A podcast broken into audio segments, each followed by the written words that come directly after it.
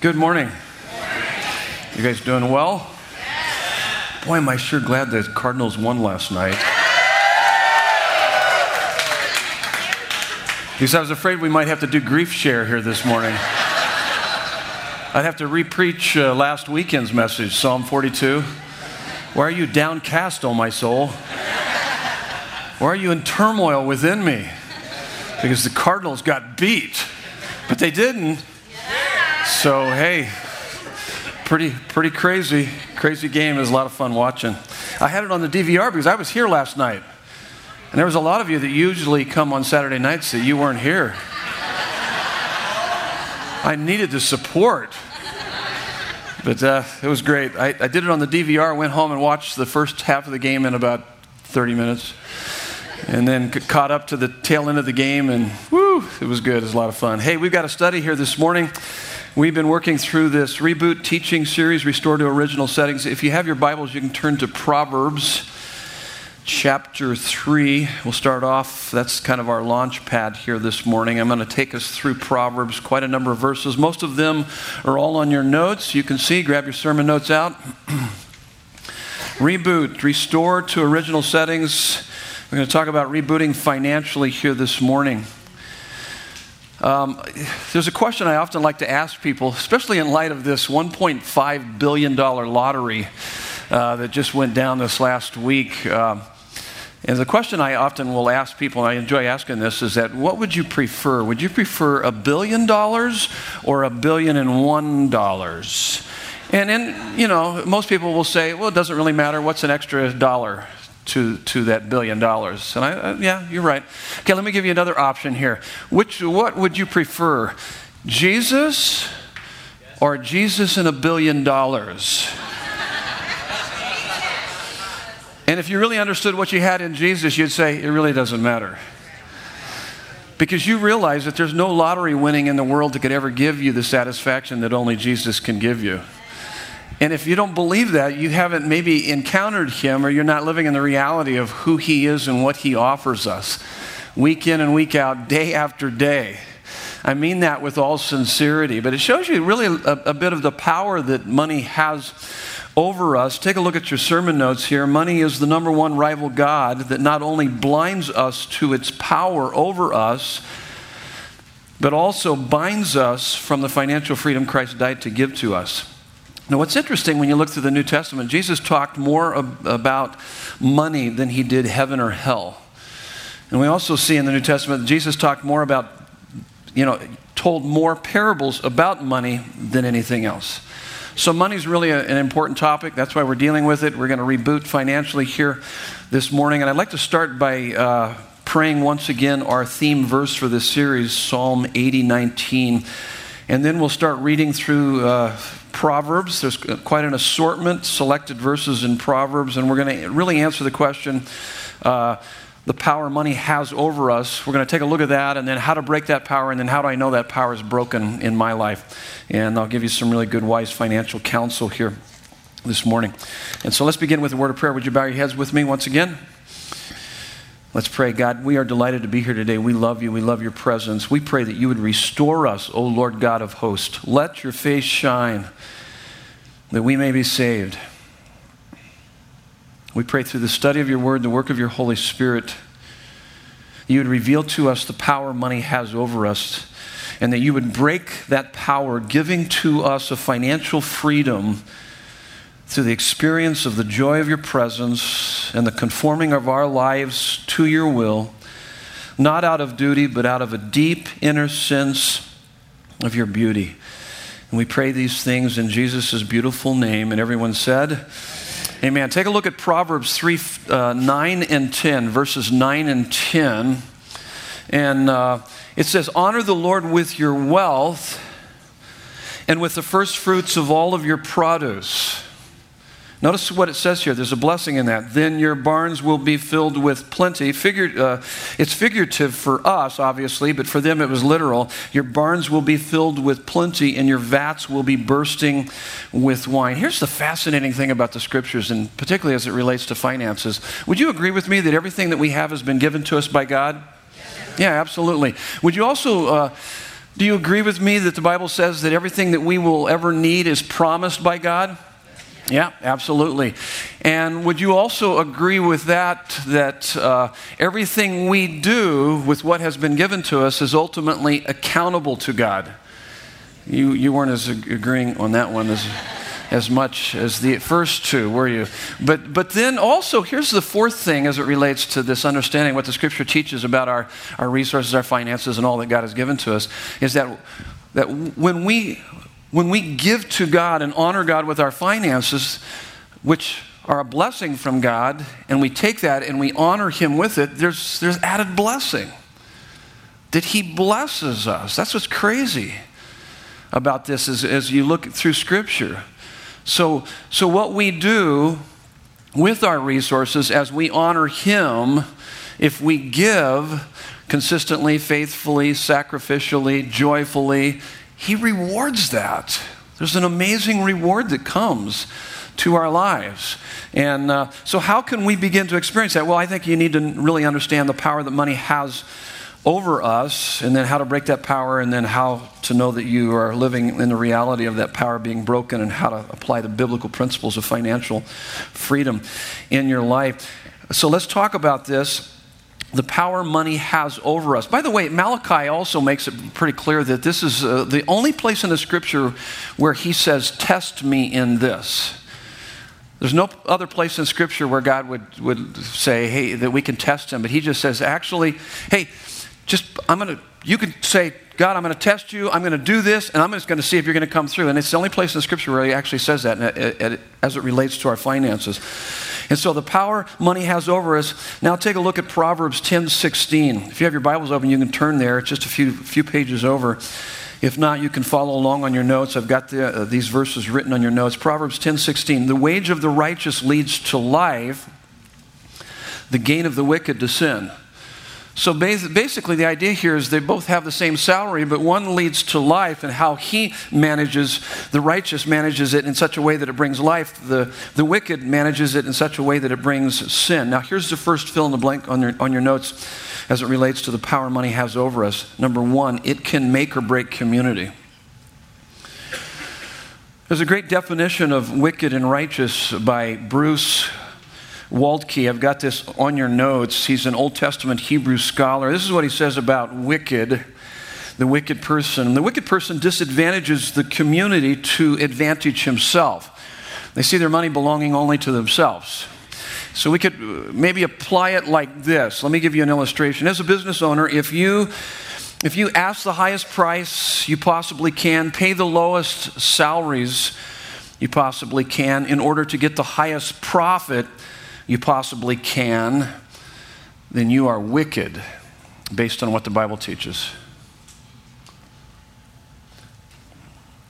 Because you're asking the question, how does this business benefit me only?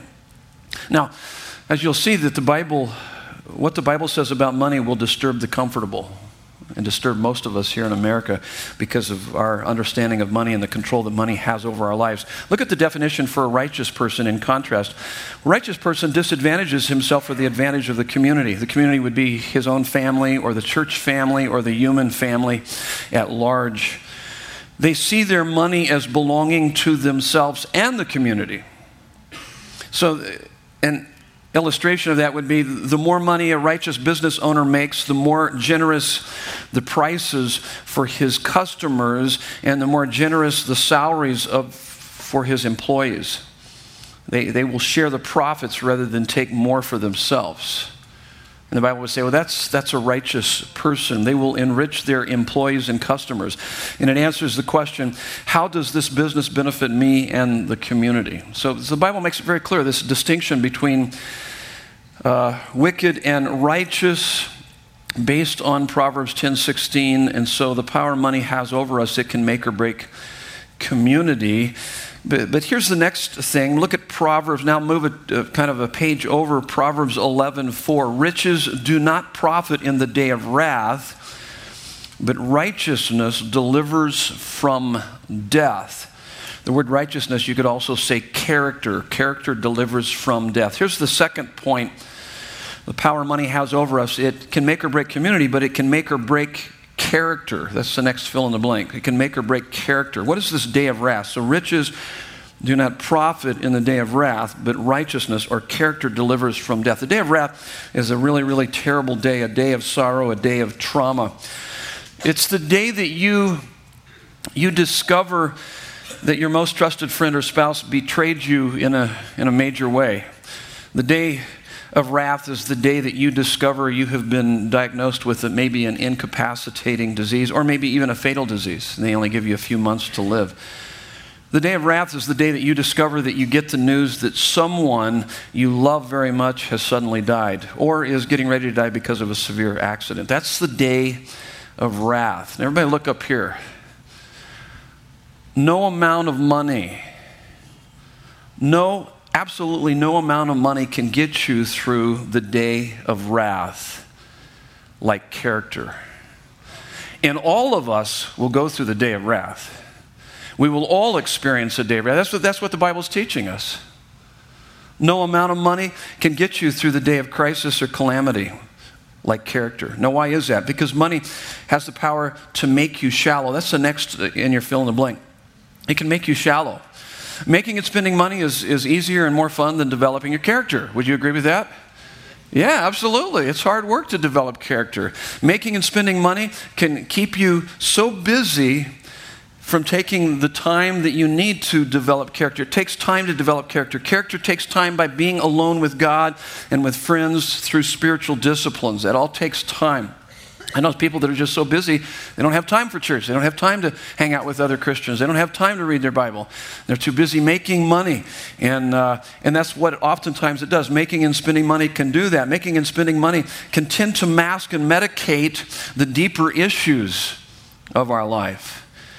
Making and spending money can fill us with pride, keeping us from being able to hear the truth. So, not only do we need to take out time to hang out with God and with friends, but we also need to have truth spoken to us in our lives. We are desperate to hear truth. In uh, Proverbs 27 6, it says, Faithful are the wounds of a friend, but profuse are the kisses of an enemy.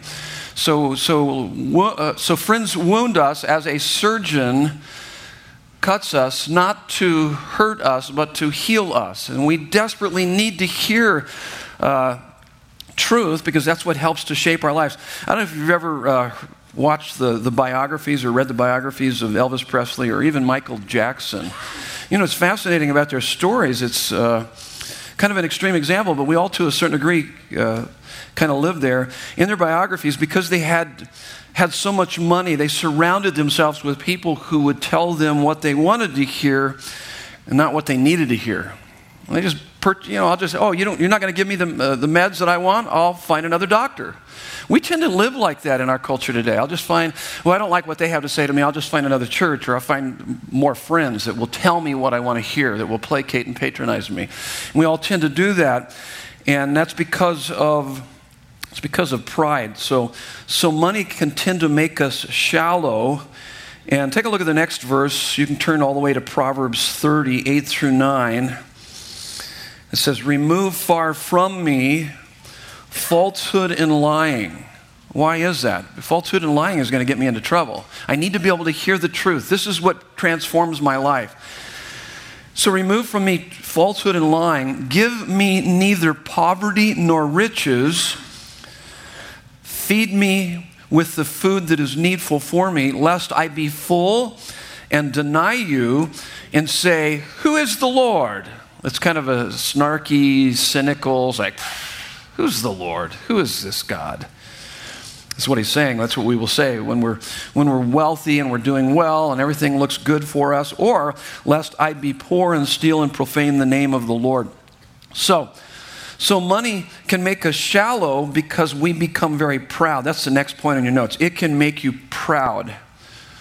Now, who is the, what biblical character said, Who is the Lord? Anybody know what biblical character said that? Who is the Lord? Pharaoh.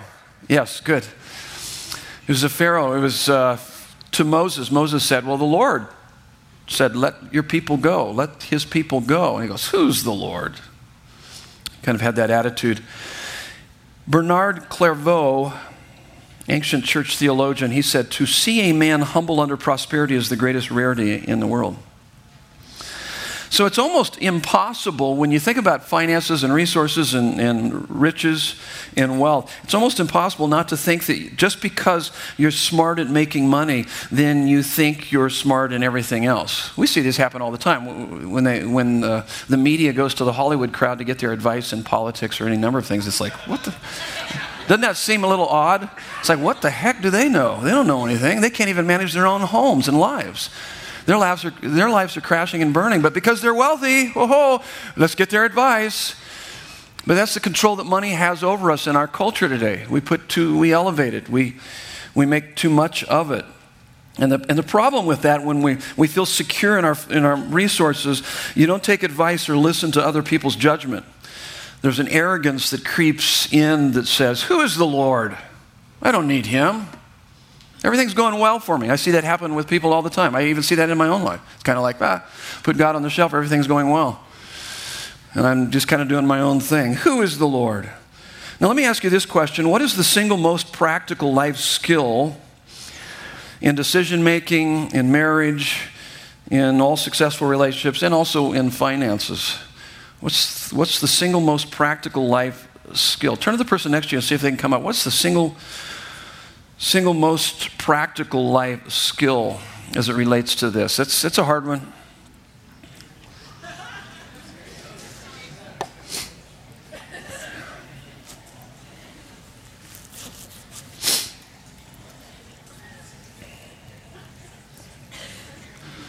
Okay, what are you guys thinking?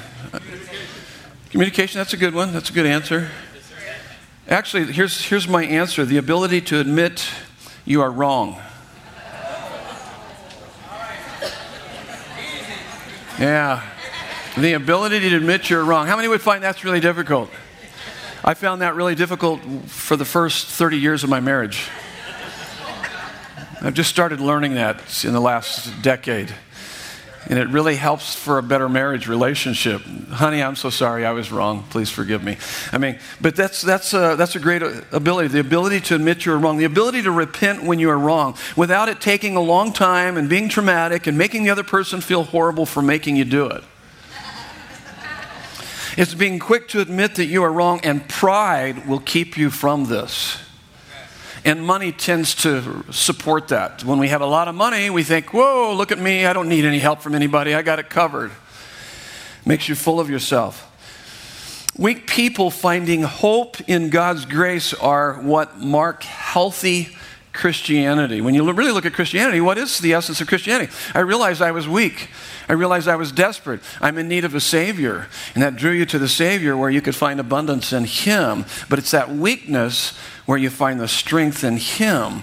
But that weakness, you, to be weak, you need to be humble and, and, admit the fact that you are in need. The ability to admit you are wrong. Delusions of strength, not weakness, is our biggest obstacle. And oftentimes people look at their lives and they go, But I got so many weaknesses. Praise God. You're in the sweet spot of being able to now see how desperate you are for Jesus. Because up to that point, you probably couldn't see it, but now you're beginning to see that because we're all weak. Some of us know it, some of us don't. Some of us medicate it, some of us, you know, medicate it through finances or money or any number of things. And so, so that's important for us. So how do how to break its power over us? So that's the power of money. So that it can make or break community. It can make or break character, because uh, money can make you shallow. It makes you shallow because you're proud. It makes you really proud. Before long, you're saying, Well, who is the Lord? I don't need that. I don't need to go to church. I don't need to read my Bible. I can do my own thing. So, how to break its power over you? I love this, uh, these next verses Proverbs 18, 10, 11. Verse 10 has just been a, a great verse in my life. Many times of crisis and difficulty, I've run to this verse because it tells me where to run. The Lord, the name of the Lord, that's his personal name, Yahweh, is a strong tower. The righteous man runs into it and is safe. Now, let, let that verse kind of hit you just for a minute. We all run somewhere. We all run somewhere. When we're anxious, we're angry, we're whatever's going on in our life, when we're worried, we're going to run somewhere. He's saying the righteous man runs into it and is safe. Into what? The strong tower. What's the strong tower? The name of the Lord. What's the name of the Lord? His character, who he is. That's good stuff. Now, notice the contrast here. This is really an important contrast to see. Verse 11, he says, A rich man's wealth is his strong city. Let's check this next phrase out. And like a high wall in his imagination. It's all in his head. Oh, I'm going to be okay. I got plenty of money. I'll be okay. I can handle anything that life throws at me. That's in his imagination. In your dreams, is what it's saying. And uh, cities were places of prominence, protection, and prosperity. Outside cities, outside the city walls, there were wild animals, vigilante justice, and enemies. And so there was no greater metaphor for security, status, significance than to live within the walls of a city. Here's your next uh, couple fill in the blanks. Number one money is the number one rival God, is either our security or our significance. So when you start looking at it as a rival God, you're going to fall into one of those two categories. It's either going to be your security because you're going to like to really save. Usually you can see that you, it's more of your security because you like a lot of money in the bank. You're a saver. That's me. When I began to look at my idolatry of money, it was more about it was more about saving. I needed to have a certain amount of money in the bank and always be saving and saving and paying things off. And I, I married someone who was the opposite of me, my sweet bride. She was not a saver. She was a spender. Yes, that's the second one. Her idolatry of money was more about significance, what she could buy. When she came home after that shopping spree with six pairs of shoes, right after we had been married, I blew a head gasket. You know, it was just like, what? Six pairs of shoes? At, at best, you only need two one for church and one for work. Okay, that's it. Okay, maybe one for play, but the, in fact, you can just get one pair and use them for all three. Okay? My mindset is like because I was a saver, it was she was challenging my security. And then I was challenging her significance. What's a girl going to do with only three pairs of shoes, you know? or two pairs of shoes. I need a whole bunch more. So it's kind of interesting. We saw that happen in our lives. It was really a great challenge. And I know when she first married me, she thought, man, this guy's really wise with finances. And about two weeks into it, she was saying, this guy's a tightwad. You know, what did I get myself into? This guy won't let me spend anything. And, uh, and so, I mean, we, it, took us, it took us another three decades to work through that. and so, uh, so that's kind of how you know money is the number one rival God is either our security through saving or our significance through spending. Here's some uh, tests to show you if money is too important to you. Uh, there's the envy test, the anxiety test, the spender test, and the saver test. You probably can't write all this down, but it's pretty simple. The envy test works like this If you see people making more money than you, do you envy them? And one of the ways that you can tell if you envy them are you sad when they are happy, or are you happy when they're sad? That's the true test of envy. And then there's the anxiety test. Are you always thinking about money, always worried about money, always stressed out about money?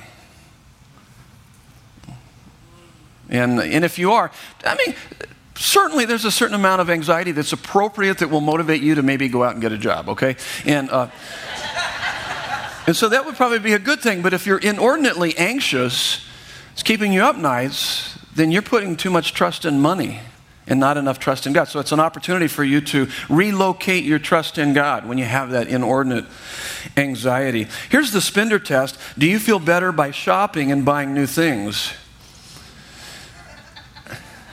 I actually heard a TV preacher. This is this guy. This one TV network, this uh, Christian network, obviously plays this guy over and over again. It's some of the worst theology I've ever heard.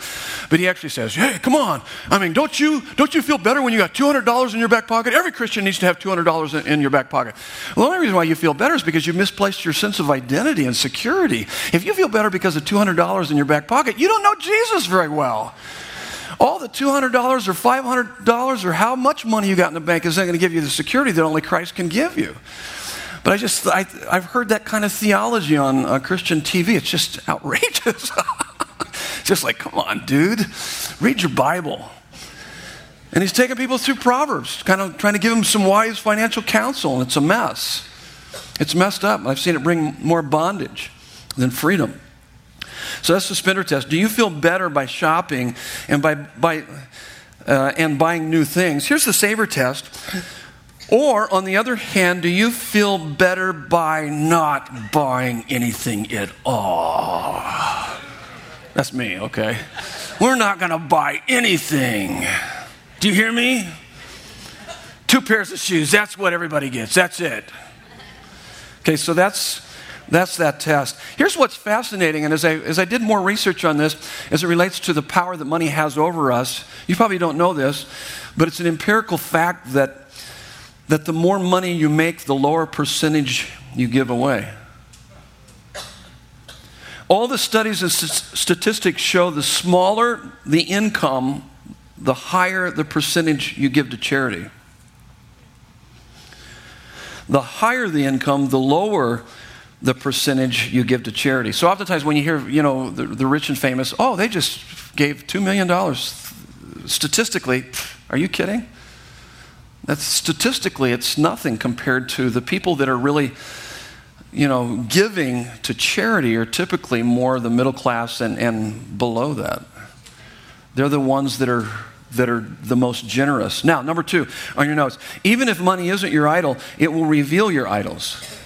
If it's not your idol through security significance, it will reveal your idols. It will give you a false sense of security and inflated identity by fulfilling your idolatries. So it will give you a false sense of security and inflated identity by fulfilling your idolatries. Where do you effortlessly spend your money? That would be the question. So without even thinking, you can just drop a few bucks here or there. Where does that go when you can, when you can do that? Matthew 6:21 it says where your treasure is there will your heart be also. So your treasure, your time and money just naturally flows to where your heart is. So money reveals your heart. So you need to know that. For me, for many years early on in the marriage relationship it was books. You come over to my house, my studies in, in, the house, and I've got this one wall just packed full of books, and people come in there and go, Wow, you got a lot of books. And it's like, Yeah, I do, don't I? I certainly do. And I need more books. And, uh, and of course, for my wife, it was more uh, home shoes. Okay, yeah. It was actually shoes. I broke her of that really, really quick after that, but actually I never did. I don't know what to do about that, but, but, but it was other things like buying things for the kids, and now it's more like, uh, like for the for the grandkids. It's like like how many how many of these cute little dresses do you need to buy for these sweet granddaughters? I mean, it's like how many? Don't don't support her. Come on. Some of you are saying, you can never have enough. Oh, this was so, I had to buy it. It was just so, oh. And then I, so that I say the same thing when I have a book. I had to buy it. Oh. So how many, how many books, you know, how many cute dresses, how many, how many do you need to buy? Here's uh, number three on your notes. On the day of wrath, the only safe place is the name of the Lord. Is the name of the Lord. One of my, uh, another favorite verse of mine that I have run to in times of, of crisis and calamity is Psalm 9, 9, and 10. The Lord is a refuge for the oppressed, a stronghold in times of trouble. Those who know his name, those who know his name will trust in him because he has never forsaken those who seek him. Oh my goodness, that's a wonderful verse. So know his name. Oftentimes people will say, Hey, Pastor, I'm really struggling with trusting in God. And so trusting in God or faith isn't something you kind of muster up by trying hard. I'm going to try to have more faith. You don't do it like that. You actually, trust really comes as a result of focusing more on the object of your faith. Faith will increase in direct proportion to how much you focus on the object of your faith and getting to know the object of your faith. And so the more you get to know him, the more you're going to trust him. Those who know his name will trust in him. That's what it says in that verse. It, it, you're going to trust him. You can't help but trust him. So you need to spend time with him. The more you get to know him, the more you spend time with him, the more you're going to naturally trust him. If you're not trusting him, I mean, there's times, sometimes I'm, I'm crazy just thinking about all that's going on and, oh, I need some, I need to put my trust back in you, God. So I'll go back and spend time with him and focus on in fact there's three attributes that you desperately need to know about god that will get you through any storm you guys are, probably know what they are i, I teach them i taught them quite often here the first one is that your father in heaven loves you like nobody's business man he loves you he is perfect in his love for you so that's the first one. You got to really understand His love. And it's got to be more than just something that you know here in your head. It's got to be real to your heart. So that's why you study, that's why you meditate, that's why you pray. So, God, make this real to my heart. So He's perfect in love, He's infinite in wisdom. Oh, my goodness. His wisdom is beyond the, the skies. It says, as high as the heavens are above the earth, so are his thoughts and ways above ours. How high are the heavens above the earth? Incalculable. So are his his wisdom, his ways, his thoughts. So he's perfect in love, infinite in wisdom, and he's unlimited in his power. He's sovereign, he's in control. Even when things seem out of control, guess what? He's still in control. He's still in control of our lives. And so, in his perfect love, he wants what is very best for us. In his wisdom, he knows what is best for us. And in his unlimited power, his sovereignty, he's going to do what's best for us. We can rest in him. We can trust in Him. That's what those verses are saying. I was studying this last week and I jotted down in my journal as I was studying through Daniel, Daniel chapter 6, Daniel in the lion's den. This is what I wrote down God did not keep Daniel out of the den, but was with him in the den. Peace is not the absence of troubles, but the presence of Christ. You're going to go through the day of wrath. You're going to have difficult days. The only thing that's going to get you through those is not more money.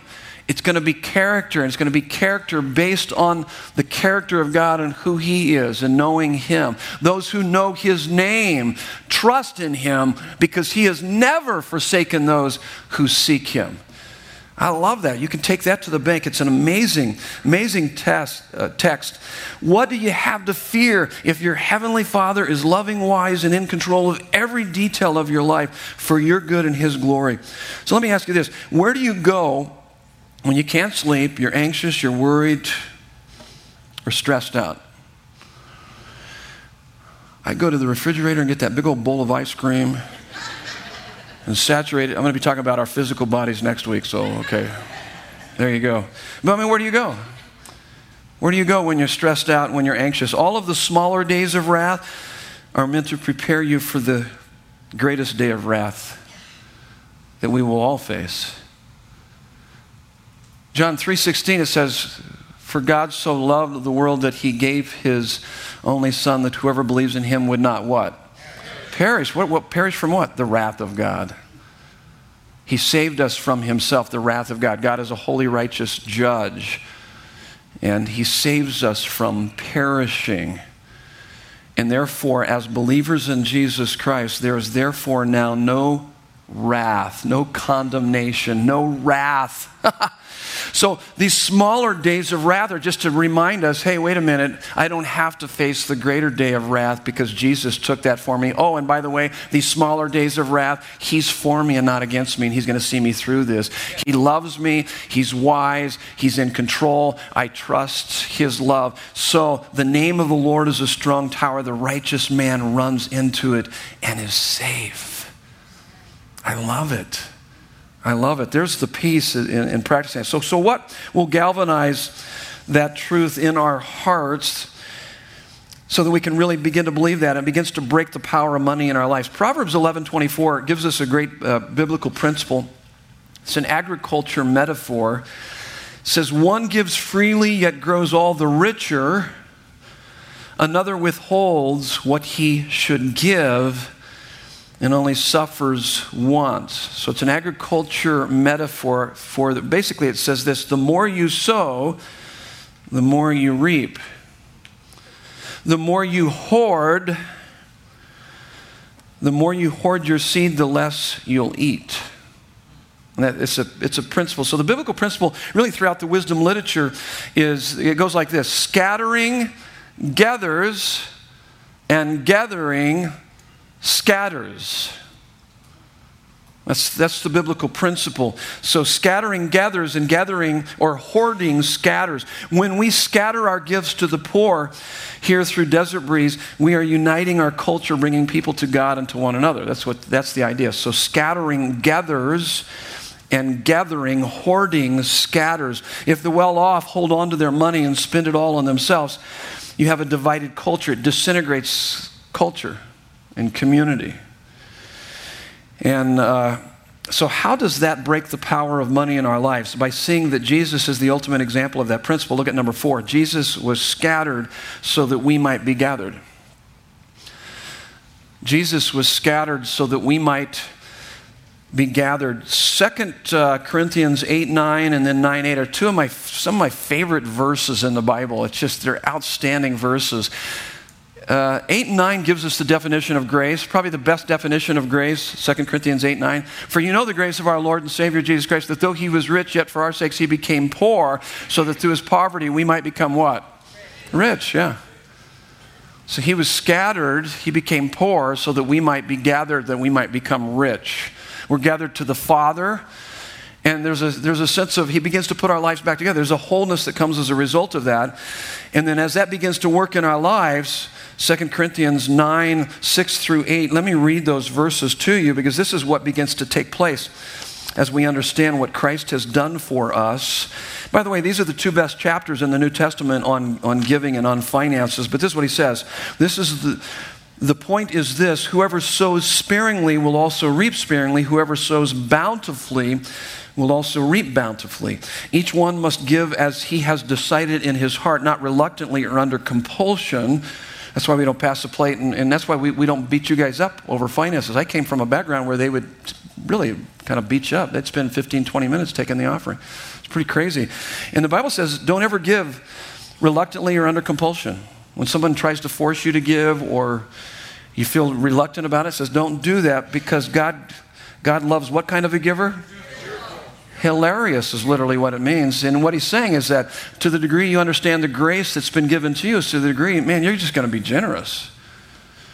You're going to realize that he was scattered so that you could be gathered. Therefore, you're going to scatter so that others can be gathered. That's the point here. And then I love that, that verse 80 says, And God is able to make all grace abound to you so that in all things, at all times, having all that you need, you will abound in every good work. So it's, it's, a, it's an interesting principle, but it's the only principle in the Bible where the Bible says, challenge God in this, that as you begin to become generous, God begins to bless you. Your life becomes less of a reservoir and more of a river of resources, and there's unbelievable blessing that comes into our lives. Jesus was scattered so that we might be gathered. Isaiah 52, 53. Jesus was beaten beyond recognition with nails driven into his hands and feet. He was beaten 39 times with, with a whip that ripped the flesh off of his back. This is the creator and the sustainer of the heavens and the earth. His side was pierced with a sword. He was scattered. He was broken to pieces so that we might be gathered to God and one another. That's why we take communion, representing his broken body and shed blood for us. The cross is the ultimate example of wealth distribution. So when you see him doing that for you, your security and your significance is no longer in your wealth, but in Him, and therefore you will want to scatter your wealth so that others will be gathered to Him. Now, let me, we're going to finish this up. I'm going to go pretty quickly here. I've taught this many times before. You can get even more details if you go through our, our Dave Ramsey class, Financial Peace University. And um, how many have gone through that class? It's an outstanding class. I would encourage everyone to go through it. It's going to kick off on the 29th of February and you can sign up for it and go through that class. And uh, but there's five biblical principles for wise financial management. This is kind of how you know the, the power is broken over. You're going to be wise. You will diligently practice these principles. And these are principles that my wife and I have practiced from, from the early parts of our marriage relationship. The first one is planning. It's really about a budget. Budget, and we encourage people to go 10 10 80. It's a 10 10 80 rule.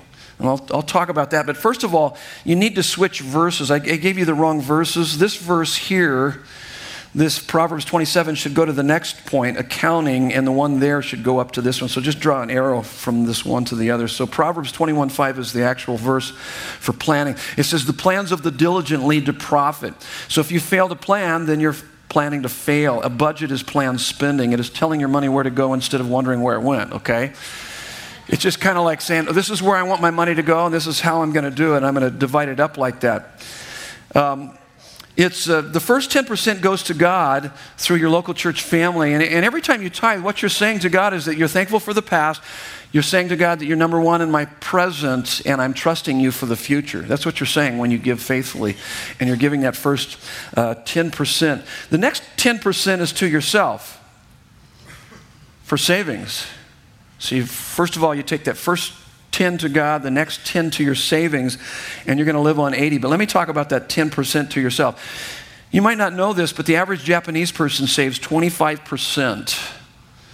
The average European saves 18%. What do you think the average American saves? They actually spend 1% more than they made. Welcome to America. That's, that's where we are. So if you can't afford to save, then you're, then you're spending too much, and you should. And, and uh, is this true? Does Dave Ramsey say that you need to have at least three to six uh, months worth? Okay, the, the teachers of our Financial Peace University sitting right back here. In fact, by the way, if you want any, any counsel, I know that they'd be more than happy to sit down with you uh, and, and talk with you about that. So it's, it's just really, really wise counsel. Three to six months of expenses saved up, and then you live on the 80%. The financial university, he also has, does he give a breakdown on where, where, you should be spending the specific amounts of your money through a budget, kind of a bu- budget process? Yeah, okay, thanks, Rich. Um, and so that's the planning. The next is accounting. It's record keeping. And the verse there is Proverbs 27, 23, and 24. Know well the condition of your flocks. How many have ever heard people say this? I just don't know where all my money goes. Anybody ever say that before? It's because you don't keep good records. You don't keep good records. And you need to keep records. By the way, Scott was telling me, Pastor Scott was telling me last night, this is a good conflict resolution skill. Keep really good records and you just show them. See, this is how much money I spent on all those shoes. I didn't just throw it away, I bought shoes or whatever. He says it's really great for conflict resolution. You need to know where your money's going. You've got to keep track of every Starbucks or, or QT run. I mean, they all add up. And here's the goal, really. This might sound crazy and outlandish, but I want to put the bar up high. It's the beginning of the year to start thinking about. You need to be out of debt. It's really about being debt free. And really, the only, uh, the only loans that you should have are, are home and, and maybe a car and maybe some education, but you need to know the difference between tool and plague debt. There's a difference between tool and t- uh, debt. Um, if you're struggling financially, God won't keep bailing you out if you keep digging the hole dig- bigger and bigger, deeper and deeper. In other words, you need to begin to apply these principles. I've heard people think that uh, they're going to be generous with their finances, but then they violate all these other principles. You're going to still have some problems. You need to apply God's word to your life. And so you can have some wise financial management. These, these are biblical principles for wise financial management. My wife and I have, uh, we've, we had a 15 year mortgage on our home. And we've been married for close to 40 years. That home was paid off like that. So that just, not only did we save hundreds of thousands of dollars in interest, and, and freed up a lot of resources for generosity and giving and other things. It just, it just brought so much freedom to our lives. we paid cash for our last three cars. Now, they're all mopeds, but other than that, okay, they're not like expensive cars. They're the Scion and, you know, about a used truck and things like that. But, I mean, it's, it's not our identity. It's not our vehicles. Point A to point B. Boom. That's all we need. No big deal. But you got to start thinking. It's more of a mindset of thinking and being debt free and freeing up resources to be able to be more generous. And you got to, to do that, you got to have, understand true wealth. That's the next one. So you got planning which is budget, accounting, record keeping, and then you got true wealth, the fear of the Lord. Look at Proverbs 15, 16 through 17. Better is a little with the fear of the Lord than great treasure. The fear of the Lord, we've already been talking about that. The, the name of the Lord is a high tower, the righteous run to it and are saved. I mean, the fear of the Lord is this it's a life transforming joyful awe and wonder of the beauty and the glory of who Jesus is and what he's done for you that ruins you for anything else. I mean, you just you are you are wrecked. You're ruined because you you know him. I love what C.S. Lewis says. He says, The man who has God and everything else has no more than he who has God only. So, what he's saying here is that Donald Trump, Warren Buffett, Bill Gates have nothing on us who know Jesus.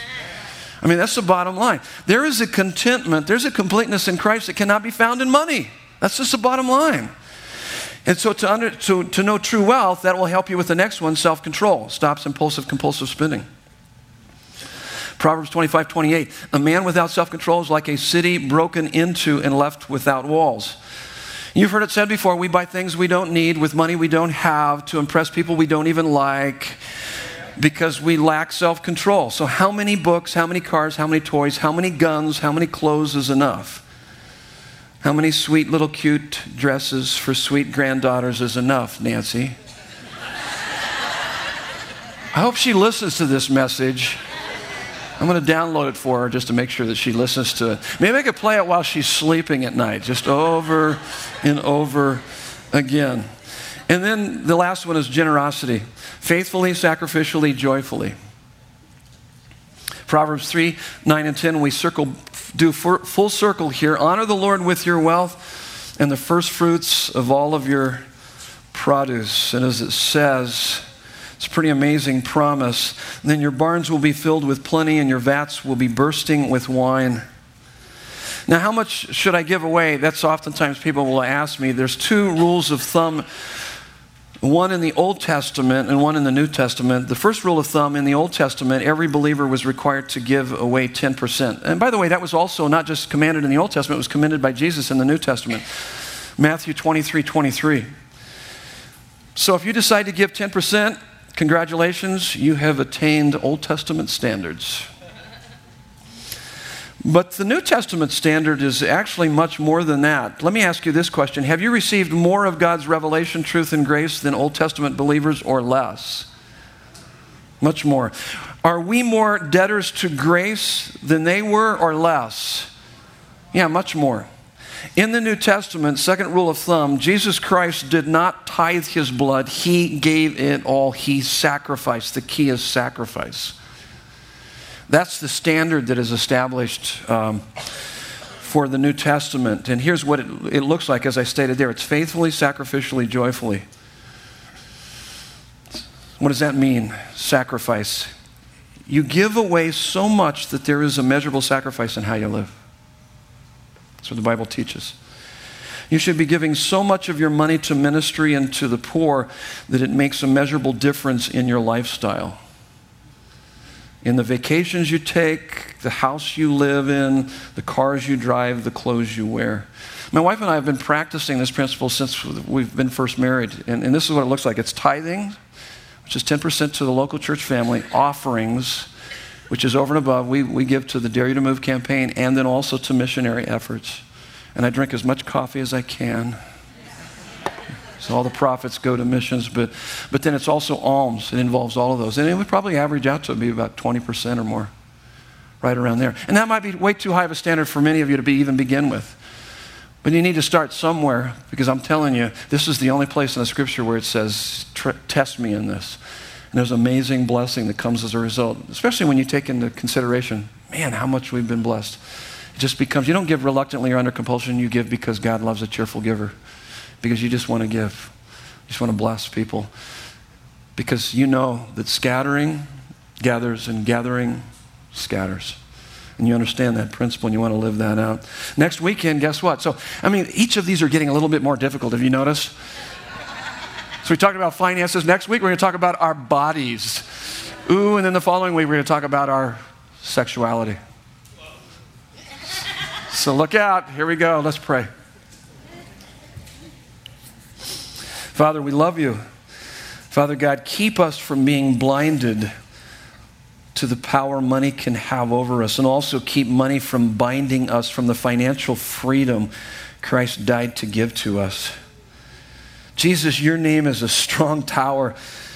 and we are able to run into it and are safe. Thank you for the peace that we have in your presence in our life. Teach us how to learn to practice your presence more and more each and every day. I pray for those who are struggling financially that you would work a miracle in their lives.